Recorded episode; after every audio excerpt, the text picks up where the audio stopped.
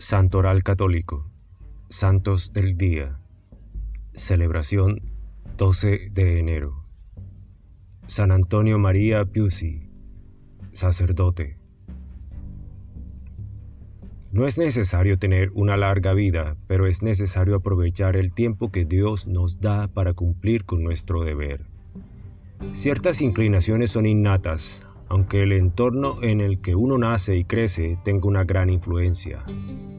Antonio María Pucci, que de niño se llamaba Eustaquio, nacido en una familia de campesinos pobres en recursos, pero ricos en fe, prefirió como pasatiempo ayudar a su padre en el decoro de la iglesia, asistir a las funciones religiosas y recibir la comunión. Estamos en la Alta Toscana de 1800. Donde parecería que el joven habría sido una ayuda muy útil a su familia en los campos. Pero el Señor lo llamó, y Eustaquio respondió y eligió una orden consagrada a Nuestra Señora, los Siervos de María Santísima.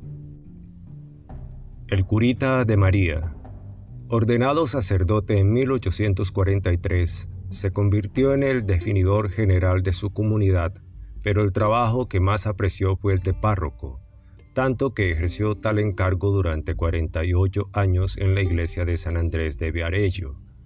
Para todos, el párroco Antonio María, el nombre que eligió al hacer sus votos, era el curita.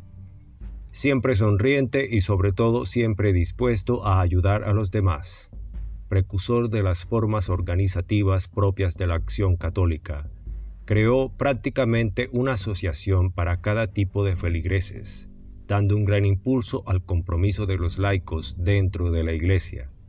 Para los jóvenes fundó la Compañía de San Luis y la Congregación de la Doctrina Cristiana, para los hombres de la Compañía de Nuestra Señora de los Dolores, y para las mujeres la Congregación de las Madres Cristianas.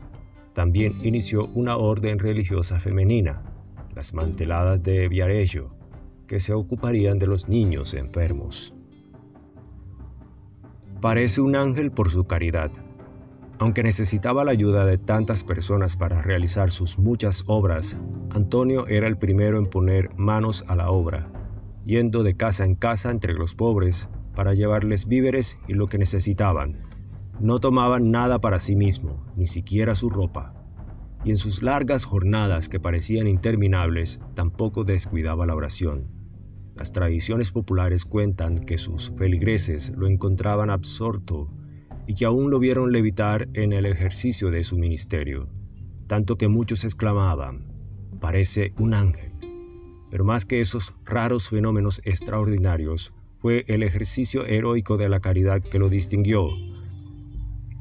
Durante la epidemia de cólera de 1854, Antonio se convirtió en un verdadero ángel de los enfermos, y se entregará en cuerpo y alma a servir a los pobres y a los necesitados, a punto que una neumonía fulminante le acarreará la muerte en 1892. Fue beatificado por Pío XII en 1952 y canonizado por Juan XXIII 10 años después. Gracias, gloria a Dios.